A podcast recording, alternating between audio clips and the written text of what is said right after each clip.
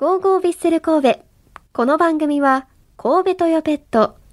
ワコーレマンションシリーズの和田光さんとともにお送りします。ヴィッセル小ネタ新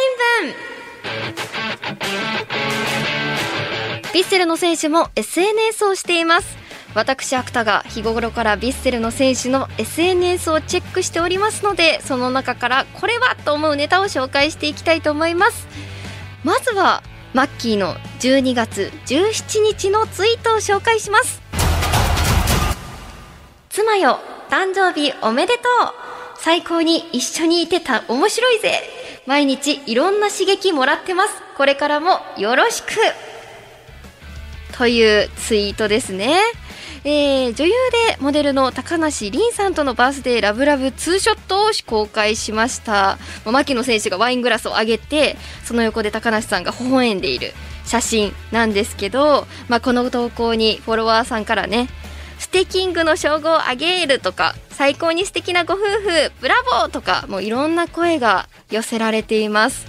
まあ、本当にマッキーはね、ここ最近アベマ ティーブイ でワールドカップの決勝戦のコメンテーターとして出演していました。まあ、そんな中でもこうやって誕生日のお祝いしたりだとかしてるのってすごくいいなって思います。あと、一緒にいて面白いっていうのすごくいいですよね。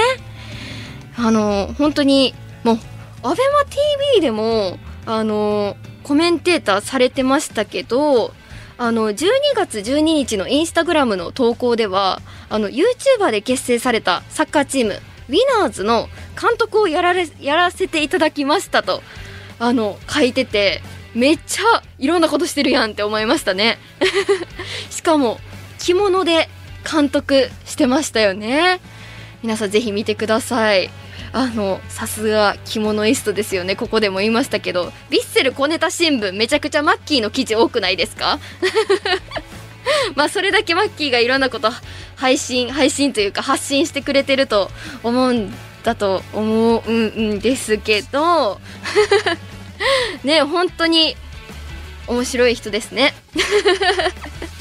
もっともっと小ネタ新聞にしていこうと思います。マッキーのことはもっともっと上げてください。さあ、続いて番外編ですね。ヴィッセル神戸の公式ツイッターからじゅうにがつじゅうしちにちのツイートです。オフシーズン特別インサイド。浦和戦にておよそいちねんぶりにノエスタに帰ってきた古橋亨梧選手。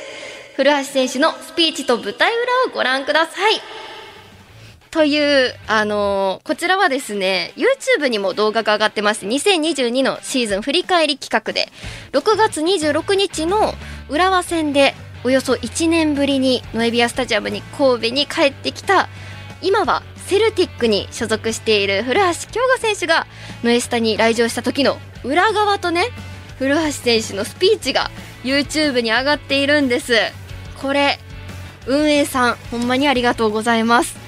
っていうのも、私ろくがつにじゅうろくにちの浦和戦見に行ってたんですけど、